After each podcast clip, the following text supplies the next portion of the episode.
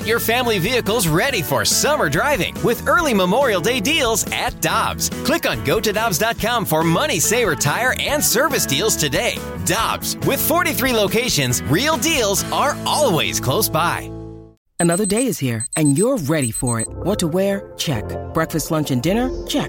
Planning for what's next and how to save for it? That's where Bank of America can help. For your financial to-dos, Bank of America has experts ready to help get you closer to your goals. Get started at one of our local financial centers or 24-7 in our mobile banking app. Find a location near you at bankofamerica.com slash talk to us. What would you like the power to do? Mobile banking requires downloading the app and is only available for select devices. Message and data rates may apply. Bank of America and a member FDIC. This is the Karraker and Smallman podcast on 101 ESPN. Good morning, everyone, and welcome to a four day work week. Great to have you with Michelle and Randy on 101 ESPN at 7 o'clock. Time check brought to you by Clarkson Jewelers, an officially licensed Rolex jeweler. Hope you had a great Memorial Day weekend, Michelle Smallman. Randy, it was great. How about you? Good. Kind of low key. I spent yesterday just hovering over grills, so that, that was fun. It was good. Got a little golf in. What is the best thing that you grilled this weekend? Because you talked on Friday about the menu you had planned, and it sounded amazing. I would have gone with the probably the cheddar bacon ranch corn on the cob. Ooh.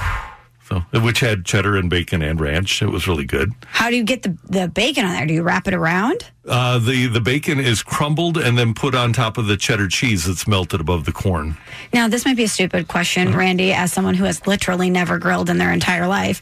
Um, how do you put that on? I imagine that slides off and gets on the grill then. How do you keep it on the corn on the cob? It wasn't too bad. So you grill the corn for 10 minutes and then put the cheese on and just grill it for two and then get it off quickly enough so that you can, it- it's got to still be melty enough so that you can put the corn on it or put the uh, bacon on top of it. And then you put the bacon on the melted cheese and then just get some tongs and lift it off. Sounds easy. Yeah. So it's a layered approach. Yeah. And then I just did simple burgers with a, a really great spice and did some roasted broccoli that which, was delicious and a giant uh, skillet chocolate chip cookie and then homemade vanilla ice cream I mean, you killed it, Randy. and a pasta salad. Uh, yeah. Oh, is that all? And a pasta salad? Yeah. So Sounds great. it was, it was fantastic. And under the circumstances, a pretty good sports weekend. The, the match took place. That was fun on Sunday. And of course, Yesterday, we got word that NHL players are going to start coming back to their facilities, only six at a time, but at least we're getting closer and closer, you would think, to actually playing a hockey game. that news was great. It is the first step to hopefully a snowball effect where if that goes well, then we can jump to the next thing and then the next thing. And I know, at least here in St. Louis, there's a lot of players who did stay around town and have been working out here or there. But I would think to get at least six players into the facility, at least six players that are here shouldn't be that difficult. So hopefully that happens soon and we get some reports on, on how that is. And it's interesting, the players are allowed back at the facilities, but not with coaches or trainers. They just have to work out by themselves where they're on the ice. And the league, in a memo, says it'll continue to monitor developments in each of the club's markets and may adjust the overall timing for a possible return if appropriate. Air quotes. yeah. You know, I, I understand without trainers, coaches, this is just kind of a very basic step. But first things first, we need to get these guys back on the ice. We need to get them skating. We need to get them conditioning. We need to get them. Uh, we know they're not going to be game ready whenever the season does start, but the sooner we can get them on the ice and skating, the better off they're going to be because. I, I can't even imagine what it's like to take that time off and then have to get your body back into skating shape. That has to be incredibly difficult, even for guys who have done it their entire lives. You know, to have the momentum of a season and have that abruptly shut down and then you're taken away from your training facilities, your trainers, all of these creature comforts that you have a, as a professional athlete have. Plus, you're not on the ice doing the cardio and the skating that you need to do.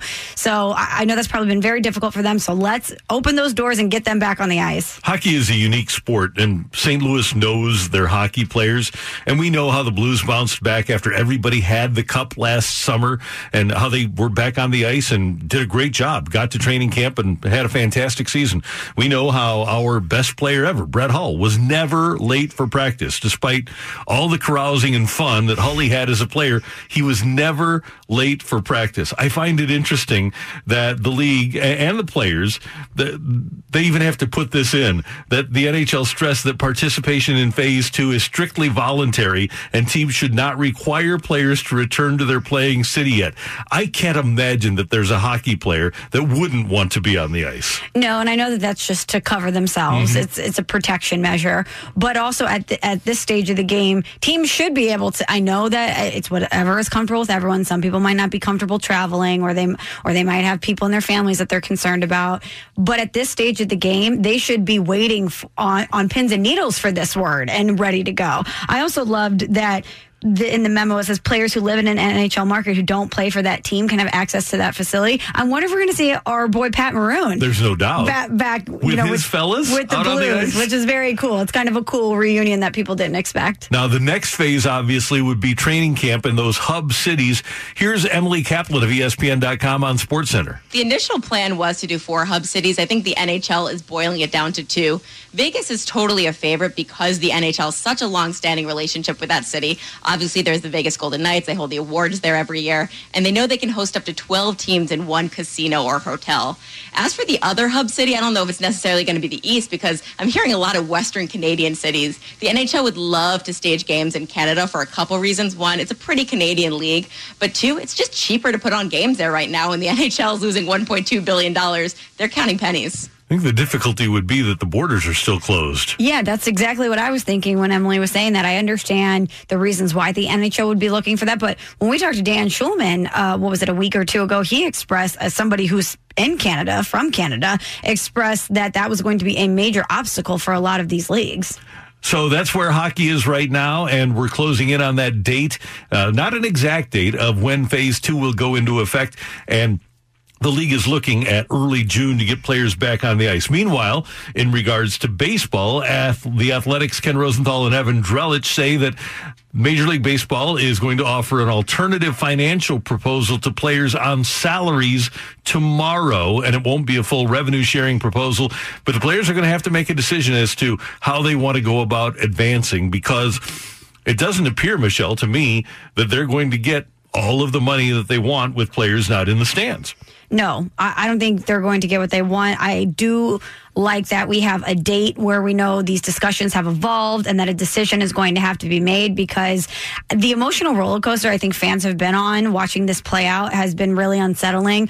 We want sports back desperately. We understand both sides have their line in the sand, but one or both parties is going to have to get for this to be able to be executed. And I just hope that baseball and the Players Association, the owners, that everyone is taking a step back to look at the full picture here and to not let this slip through their fingers because they have a very rare opportunity to come out and do something big for the long term viability of the sport here. And I don't know if the current players really want to do that. Here are the choices that Rosenthal and Drellich write are going to be available for the players tomorrow.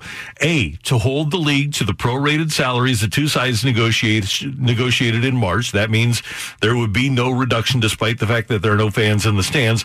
Or B, to accommodate the owner's desire for a second, possibly percentage based cut in some other fashion. And deferring 2020 salary might be the choice the union is most willing to accept. But owners say, hey, we're losing this money and we aren't going to get it back. So deferring probably is not an option for the owners. Players might like that, but the, the owners are not going to probably be on board with that one.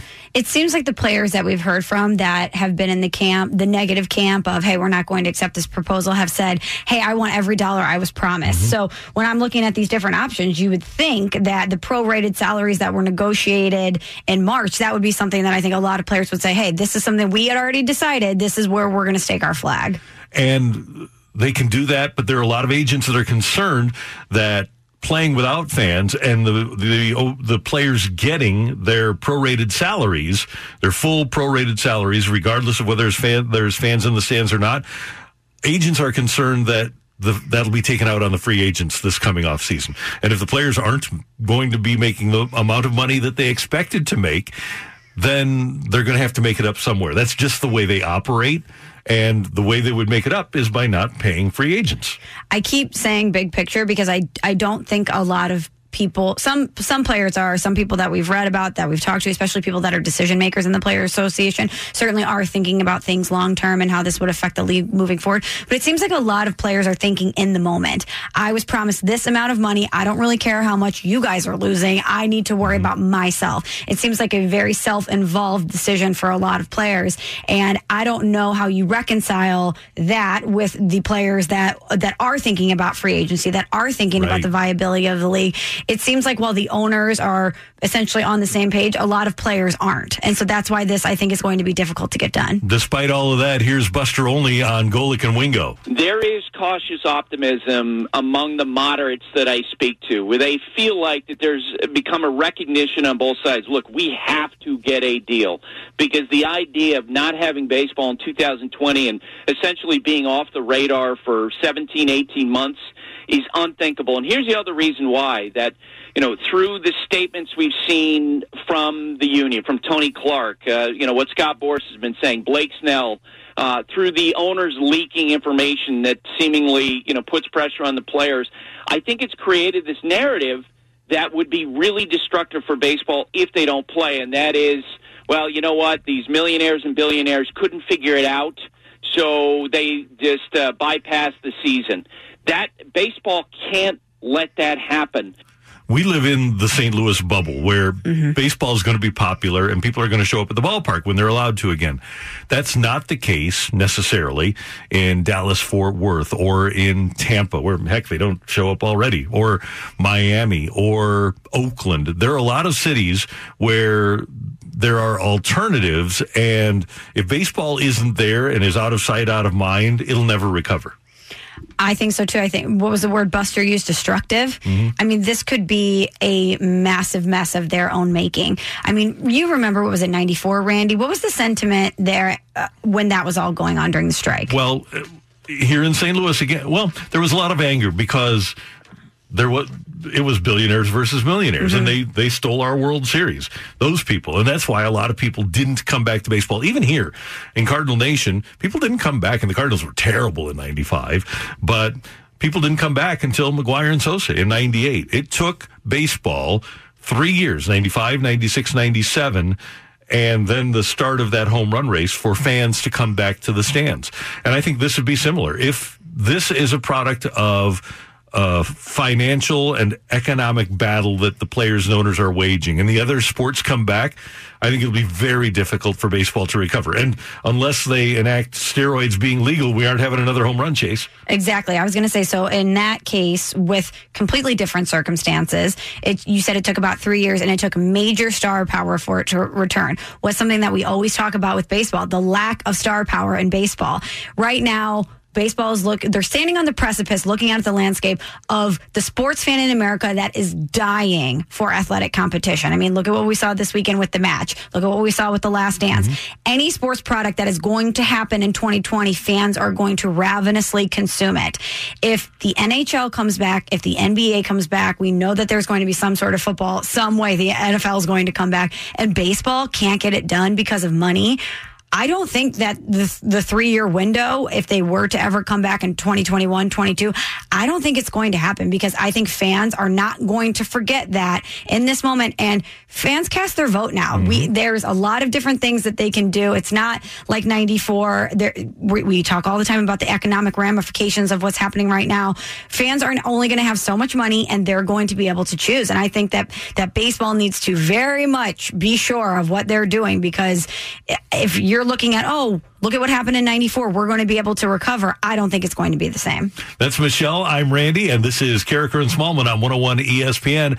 Coming up, if they do play in 2020, should sports championships be thought of the same way we would in a normal length season? That's next on 101 ESPN.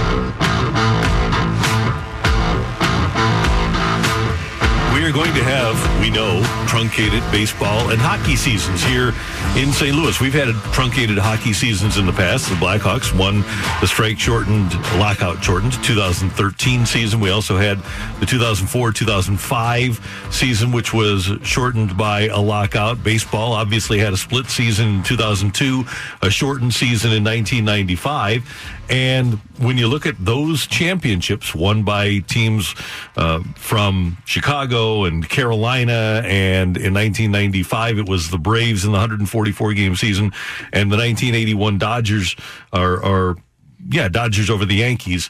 Uh, the sports have never seen fit to put an asterisk next to those championships. It, if these team leagues play this year, and we do have championships, Michelle, it's going to be played with the circumstances as they are. There's nothing anybody can do about a pandemic. So if there's a hope on the part of some people because it's a shortened season that there would be an asterisk next to these championships. I wouldn't be on board with that at all. Now you're going to win it in a different way, but you're still going to win it. Absolutely. When I think about putting an asterisk next to a season, to me that denotes cheating. To me, that's what you think of about the Houston Astros. Okay, you you did something to change the effect of the outcome that eh, that you yourself did.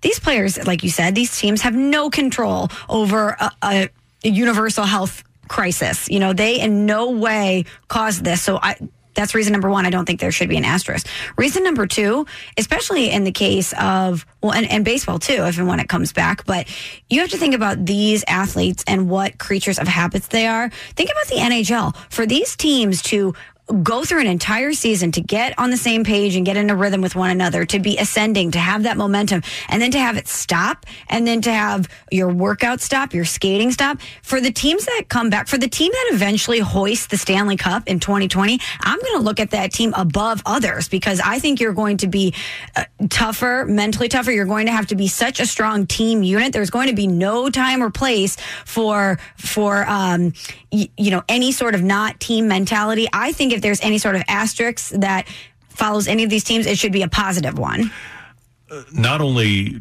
are you 100% correct, but let's throw in this fact. If you're an NHL team that is out of the top four seeds, you have to win five playoff rounds to win a Stanley Cup. We saw how difficult it is to win four. We know how tenuous it is.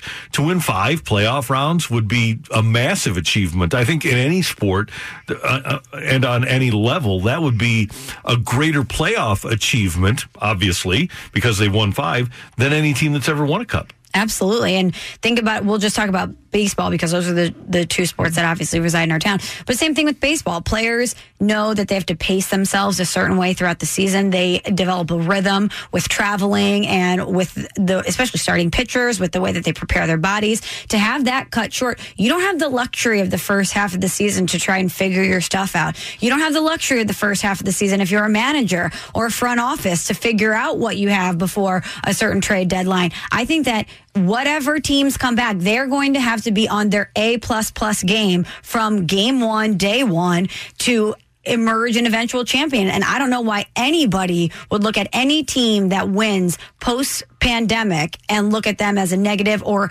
as somehow lesser than a team that would win in a normal season to illustrate what you're talking about the fact that a normal season is a marathon and this would be a sprint. Last year, the Cardinals obviously won the National League Central and they did so in a 162 game season. This season scheduled to be 100 eh, or eh, 82 games. Last year, after 82 games, the Cardinals were 41 and 41. They're, they would not have won. They were at that point. Uh, three games out in the division. There's no way you win at 500 if you start off, if you are 41 and 41 at the end of 82 games. So you really do have to, like you said, Michelle, get off to that fantastic start and then you can't slow down. You can't have a lull. Most teams go through a six or seven game losing streak at some point during the season. You, if you do it in this half of the normal season, then you're done. You're screwed. Big time.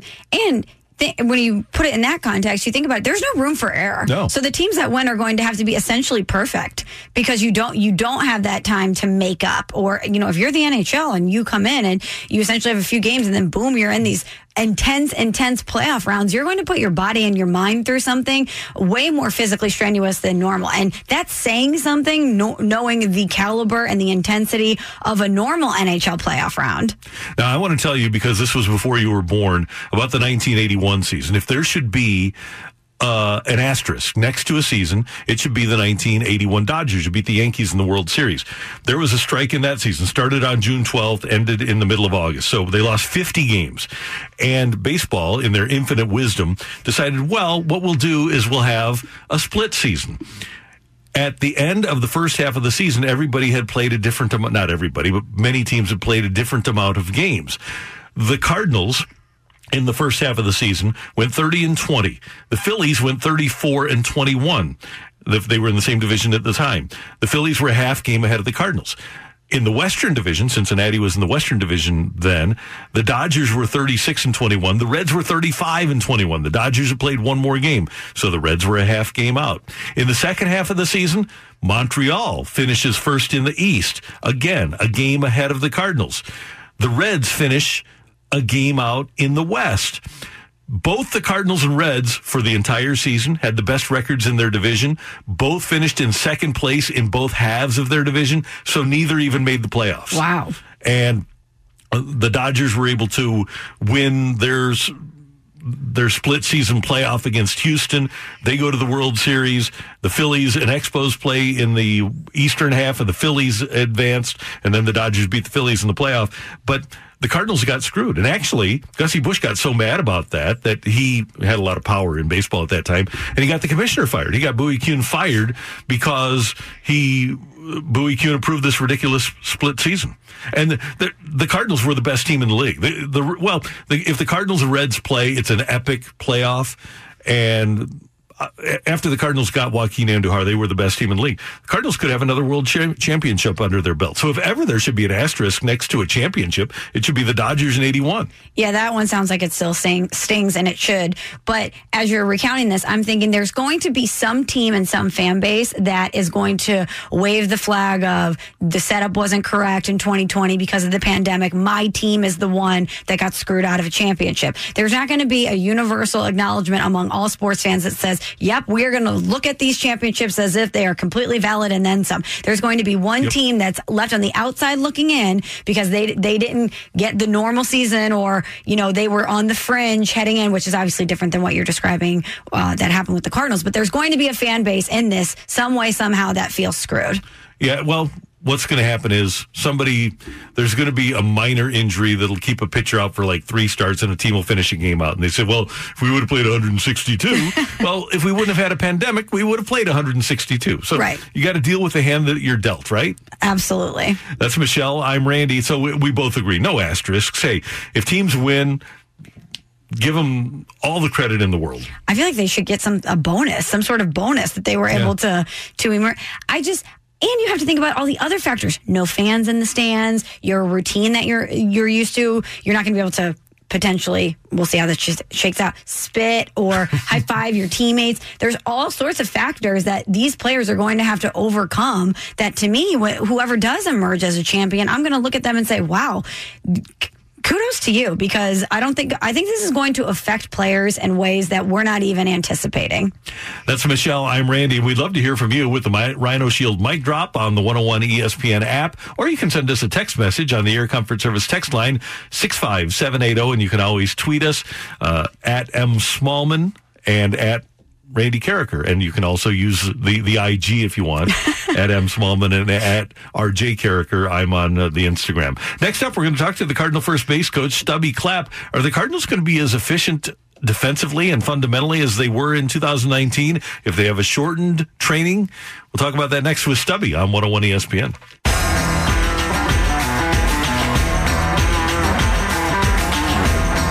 We've had difficulty reaching Stubby Clapp, and we'll get in touch with the Cardinal first base coach uh, very quickly, and we'll talk to him. Michelle, we, we've talked about hockey and baseball coming back and the possibility of an asterisk. Michelle Roberts is the head of the NBA Players Association, and she told ESPN that the overwhelming sentiment among players has been that they really want to play. And they're going to apparently do so starting in late July at the Wide World of Sports down in Orlando. Michelle Roberts said, It's time. It's been two and a half months of what if. My players need some level of certainty. I think everybody does. I do think that of all the leagues, and the only three we're concerning ourselves with are the three that would be playing now mm-hmm. NBA, NHL, MLB. I think far and away the best job has been done by the NBA, and in large part because if it hasn't been positive, it hasn't been said in the media, and they're keeping their negotiations quiet and hopeful. That's exactly right, Randy. The hope portion of this is huge because I think one of the mistakes that baseball made is they gave a potential start date. And so when that didn't come to fruition, you had fans who put a lot of their hope and excitement into a date that they thought this may be developing. And when that doesn't happen, it's major disappointment. The NBA has not done that. Let's head to the Brown and Crouppen celebrity line. And the Cardinal first base coach, Stubby Clapp, joins us here on 101 ESPN with Michelle Smallman. I'm Randy Karraker. Stubby, it's great to have you with us. Good morning. How you doing? Good morning. Thanks for having me on. Stubby, how has life been in quarantine for you? As somebody who lives, eats, breathes baseball for your entire life, it had to be very strange for you to all of a sudden have your routine and have baseball stop in its tracks.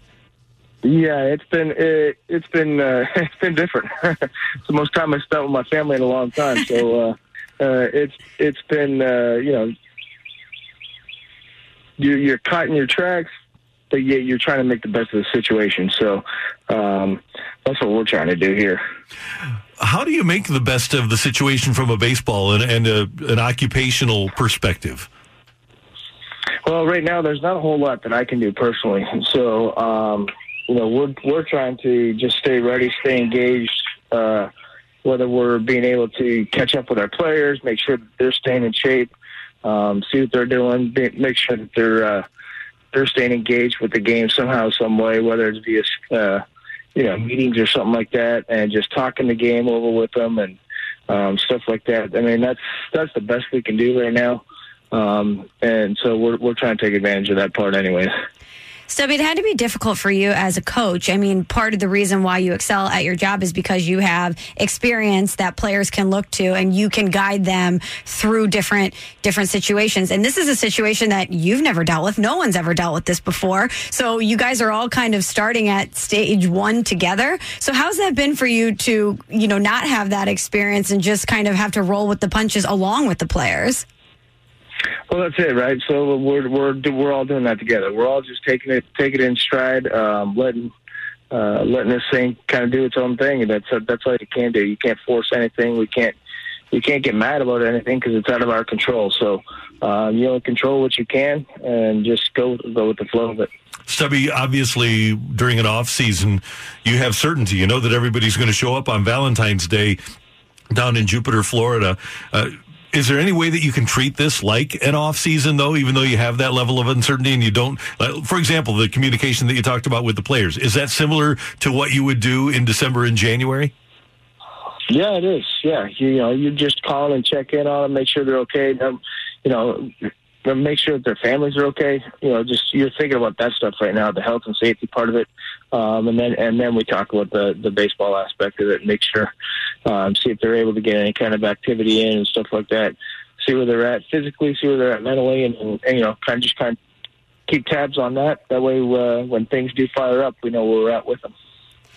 Speaking of keeping in touch with players physically, I know that a lot of people have been checking in on Zoom. You've had team meetings and whatnot on Zoom. Have you been able to, able to watch any players work out, or just how have you been able to monitor the way that they've been physically taking care of themselves during this time? just by question. That's it. we haven't been able to see anything or anything like that. It's just you know you call them and you ask them if uh, if they're keeping up with their workload that uh, you know we that we prescribed, and then uh, you know you just you trust that they're doing it the Cardinal first base coach Stubby Clapp with us on Karraker and Smallman on 101 ESPN. Stubby, you as a player were a terrific fundamental player defensively, base running. You did all the little things really well, and you've coached that whether at the minor league level or at the major league level. How difficult will it be to get the players back to where you expect them or you want them to be fundamentally? Uh, it's going to take some time. You know, it'll it'll, it'll take some time, and I, and I think it's what it's going to do is it's going to come down to the physical part of it, just to uh, make sure that their legs are in shape and make sure that they're uh, they're ready to go physically. And then uh, I think once they get into the role it, um, you know, we were at a big point of spring training when it all happened. I think they'll be able to, you know, kind of build from there and then be able to go. And I know that there's a lot of fans that think, oh, they're a major league baseball player. They you can just throw them out there on the field and they'll be able to to field the ball or, or run the bases. But that's something I know that you as coaches and Mike Shildt, you take down to ground zero on the first day of spring training, right? The, the easiest fundamental uh, you, are going back to the most the, the the the smallest details are taken care of on those first days of spring training. Yeah, yeah. You just you break it back down. You you break it back down and. Uh, you just talk about the simple things um, and just get the mind re-engaged with what we're looking for and how we're how we're looking to get things done, um, and then you build it back up. And uh, with with our crew, with our our group of guys, uh, we feel confident that we'll we'll be able to do that and then uh, build it back up at a, at a quicker pace than normal.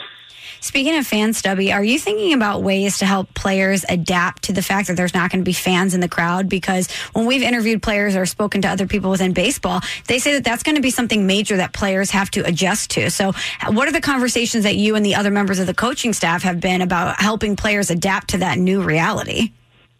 Yeah, that'll be something new. Um, you know, personally, I don't. We haven't had that conversation yet, so um, I'm, I'm sure that'll be you know a roundtable discussion on on how we'll take care of that and how we'll approach it, and uh, then we'll be able to go from there. It's kind of like the Florida State League, isn't it? All over again. Did two years there. Stubby, you have managed and played in seasons with that split season where you have basically two sprints. And if we get back and we have this 82 game season, it's going to be a sprint. How does your approach change in essentially half a season as opposed to that marathon that's 162 games? Well, I think you just you got to come out and just play good baseball right away you know that's that's the key. You know, every, everybody should be healthy, and now it's just up up to us to come out, play good baseball, good fundamental baseball, and that'll take care of what, what we need done. Stubby, I want to talk about something that'll get listeners excited and hopeful. And one of the main storylines heading into the 2020 season was fans' excitement about Dylan Carlson. As somebody who spent a lot of time in Memphis, a lot of time in St. Louis, you've seen a lot of players in different stages of their development. And while the expectations seem pretty high amongst the fan base here in St. Louis for Dylan Carlson, as somebody that's seen him in action, what do you think the expectations for him should be? No, I think he's he's a good, solid, all all around player. Um, he's exciting. He's exciting with his speed. He's exciting with his knowledge of the game and his aptitude that he's able to apply in the game. Um, and obviously, he does it at a young age. So, um, good young player with a lot of high, with a lot of high side uh, coming to him, and uh, he he takes the game seriously and he plays it the right way. And Stubby, when we talk about fundamentals, it, has got to benefit a really young player like that, 20, 21 years old, when he's coming from a place where his dad was a high school coach. And uh, Dylan told us during spring training when he was six years old, he was out there uh, watching his dad coach and working with those teams. So he's been doing those little things his enti- literally his entire baseball life. Yeah, so that's where that's that's where something like that, you know, it's it's ingrained in him, and he and he's uh, he takes pride in it, and uh, he obviously he he does it in his game. We're obviously dealing with a pandemic, and baseball is doing everything they can, like you said, to make sure that everybody is physically okay. Uh, from your perspective, is this going to be easy coming back during the course of a pandemic? Or are you just ready to go, or do you have any hesitation? Um, yeah, I don't. I don't know. I don't have any expectations. Like you, like you said earlier, there's no we've never done this, so to have expectations, I think would be silly. I think the the important part would be go back go back in with an open mind and see see how we can be able to uh, get back and, and do this. And one of the big things, and Stubby, you've seen it uh, on so many levels about baseball, is that baseball can be a galvanizing force, certainly in the St. Louis community, but around the country. And I think that's something that, from a major league standpoint, when you guys put that cap and that jersey on, that you can have an effect on the morale of the country. Have you have you ever thought of it that way? Yeah, yeah. Actually, I um, definitely have. I was I was a part of it, and uh, for 9/11 uh, when that happened um, and to be a part of a situation like that, and then being able to go back and play and kind of um, reboost the, reboost the morale of the country and um, the people around us. I think that's going to be important. I think it'll be uh, I think it'll be a big moment. Big moment that's not going to be taken lightly. Hey, finally, one thing. You are a Canadian citizen. Have you stayed down in Jupiter or are you back up in Canada? No, actually, I'm back home in Tennessee. I, Oh, in li- I live Tennessee, in okay. Tennessee. Yeah, I live in Tennessee in the off season, and uh, um, so when all this happened, uh, they sent us home, and I came home. I've been home with my family, so it's, it's been nice to to be here and actually enjoy the house a little bit. Okay, good. We, we were just wondering, and maybe you've talked to some of your family members, the NHL talking about doing one of their pods in Western Canada now. Do you have any idea of what the borders are like between the United States and Canada? If you wanted to go up there right now, could you? I, I could I could go because I'm a citizen, Uh-huh. um, but if, yeah, if you're not a citizen, you cannot go. It's it's closed. Okay, so that'll make it easier for the Canadian citizens Yeah. that are NHL players. Yes, yes. If you're if you're a citizen, or and I do believe if you have your green card, which I do, um, that's how I, that's how I'm able to live in the states. I, I live um, via my green card, and uh, you're allowed to go back and forth if you need to. Okay. Um, I have not tried. I have not heard of anybody trying, so I really can't speak to to anybody's experience. Well, we always like the education that you provide. We appreciate it. Uh, appreciate you guys. Thanks, thanks for having me on. Thank you, and we hope to see you soon. Take care. All right, take care. See you later. That is the Cardinal first base coach, Stubby Clapp, with us on 101 ESPN. You know, it's got to be so difficult for managers and coaches out there. I mean, we talk about players' routines being disruptive. How about if you're a coach and you just call your players and have to take their word for it that they're doing everything necessary to be physically ready to go if and when they get that call to report? and especially young players that really haven't been through anything. You know, they've been through off seasons, but they they've always had gyms, and now you have no place to go work out, and you're sitting Mm-hmm. around and you're eating those ho hos, and, and those things add up in a hurry. And those late night nachos.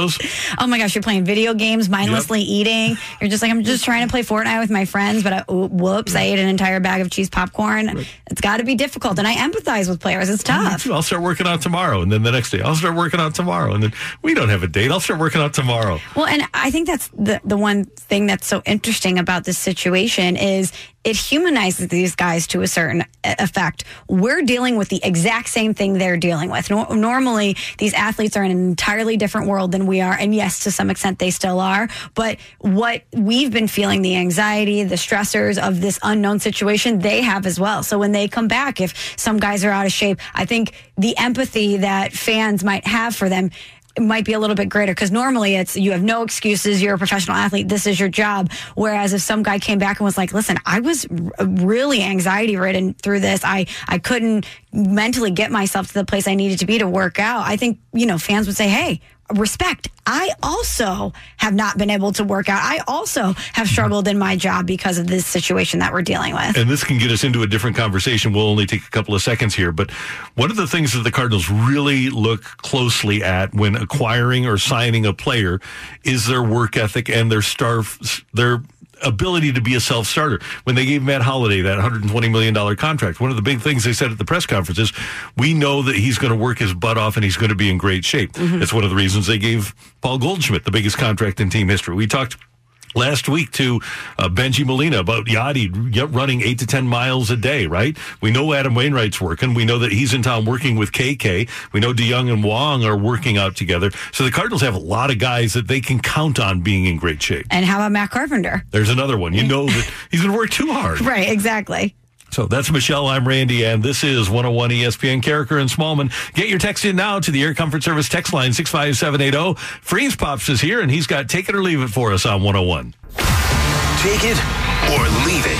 Give us your feedback now by texting 65780. It's Take It or Leave It with Karraker and Smallman on 101 ESPN.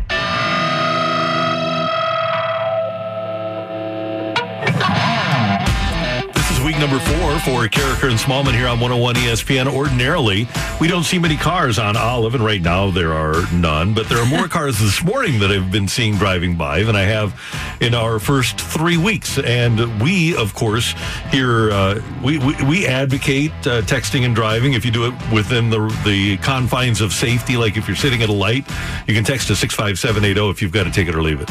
Do voice to text. Voice to text. We'll read it. We'll figure it out, and we won't judge you because of your grammar. Mm. Okay, maybe we will. no, I'm kidding. I'm kidding. Colin Surrey has your take it or leave it questions for us on 101 ESPN. All right, you guys. Much was made last week about Elon Musk naming his child after some insane equation. But don't worry, guys. The baby's name has been updated as the last part as the last part of the name is being spelled with Roman numerals instead of numbers. Giving your child a strange name is nothing more than a selfish attention grab on social media. Take it or leave it.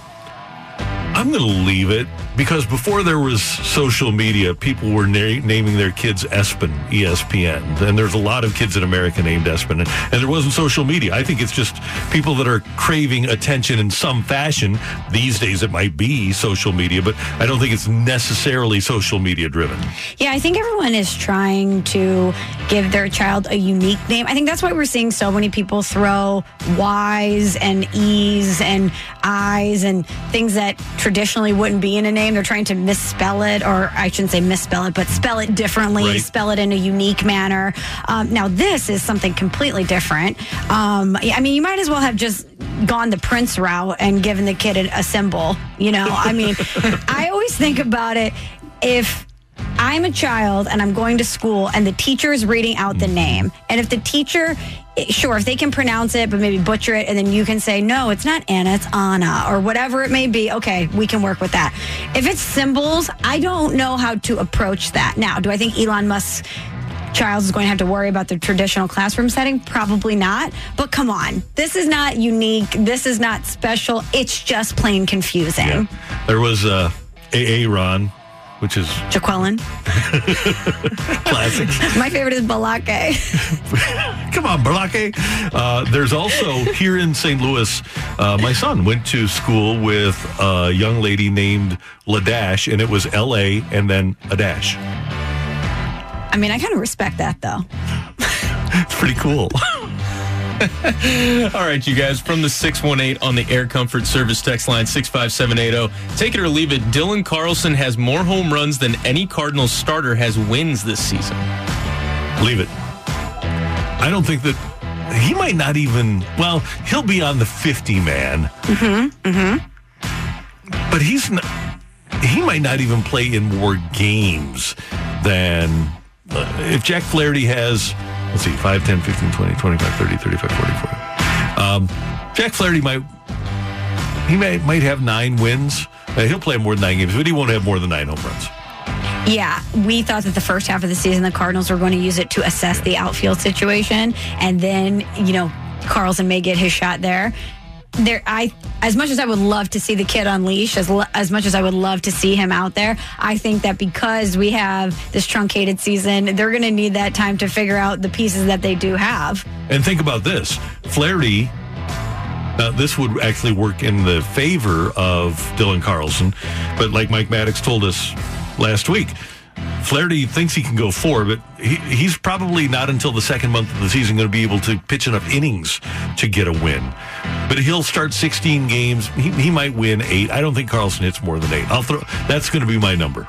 Eight, Yeah, I'd take eight. I would take, but I don't think he'll get it. I, I don't think that they'll give him the opportunity to get that many. Gosh, that has to be so frustrating for him, for the front office. You have these plans on how on how you want to mm-hmm. deploy his career, and then you know we so many players, so many teams, different plans that they had in place are completely thrown out the Yeah. window. Right. And you know, gosh, you think about the Cardinals and, and how many times they've thought, okay, post Albert that this was going to be the guy, or post Albert this is the situation that is going to unfold, and it hasn't happened. It's kind of amazing that they've been able to have the success that they've had with big plans that they had in place being disrupted the way that they have. Think about this for 15, 16, 17, 18, four seasons, they thought they're uh, in 2013. Before the 2014 season started, they thought for the, the, those four years that their number three and four hitters were going to be Oscar Taveras and Allen Craig. Man, Yeah, so things don't go the way you expect them to all the time. they don't. Take it or leave it. You guys enjoyed the Lance Armstrong doc a lot more than expected. I haven't finished it yet, so I'm a push on that one. I'm going to take it. Yeah, I, I loved it. I love his self-critical nature because he's never been self-critical mm-hmm. before. It's a different side of Lance Armstrong that we've never seen. So I, I liked seeing that. Yeah, my initial feeling heading into watching it was, oh, okay, we're going to have a guy who is a notoriously prolific liar tell us about the situation. Like, I thought in no way he would sit there and be self critical. I thought he was going to be in a protective mode. So, from everything I have seen slash read, like I said, I haven't finished it yet. I will for tomorrow because I know we're going to break it down tomorrow, Randy. Uh, but that he was more open and honest than expected. Certainly than he was with Oprah. Former NBA forward Matt Barnes said on his podcast that he turned down a championship ring from the Warriors in 2017, saying that he doesn't count that as a championship because he was just along for the ride with Curry, KD, and the guys.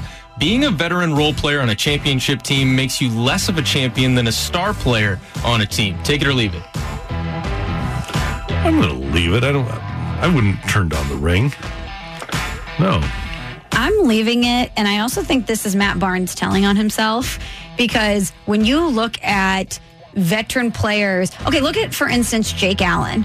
Jake Allen on the ice didn't necessarily have a huge role in the and down the stretch in the Blues Stanley Cup championship. But what he did for that team was invaluable. The way he scouted other goalies, the way he prepared the players in practice and mimicked the moves of different goalies, the way that he embraced Jordan Binnington and elevated different people. So while he wasn't Binnington out there making those big saves, his role was critical in the team's success. And I would in in no way ever look at him and think that he wasn't as as valuable and as big of a part as anybody else. It's a team sport. It's a team championship. So for Matt Barnes to say I didn't earn it tells me that he really wasn't that involved. That's him mm-hmm. saying, well, yeah, okay, these guys like Steph and KD, they were the ones that brought it home, but if if you truly were invested and you truly knew that you were a team player, you wouldn't take on that mentality. No, because even in his role, you should have been in a situation where you made those guys better in practice every day. Yep. Iron sharpens iron. And if you weren't doing that, if you weren't giving everything that you had in practice, then maybe you should turn it down. But that sounds, seems to be more a reflection on the way he feels about himself. Mm-hmm. And by the way, there's a lot of people that w- would argue that KD shouldn't have taken a ring either. that he, maybe he was along for the ride too. Yeah. I don't agree with that, but I think Stephen A would say that, right? Sure. And even if I was along for the ride, I'm getting the ring. Yeah, oh, totally. Totally taking the ring. and then auctioning it off. Yeah, big time.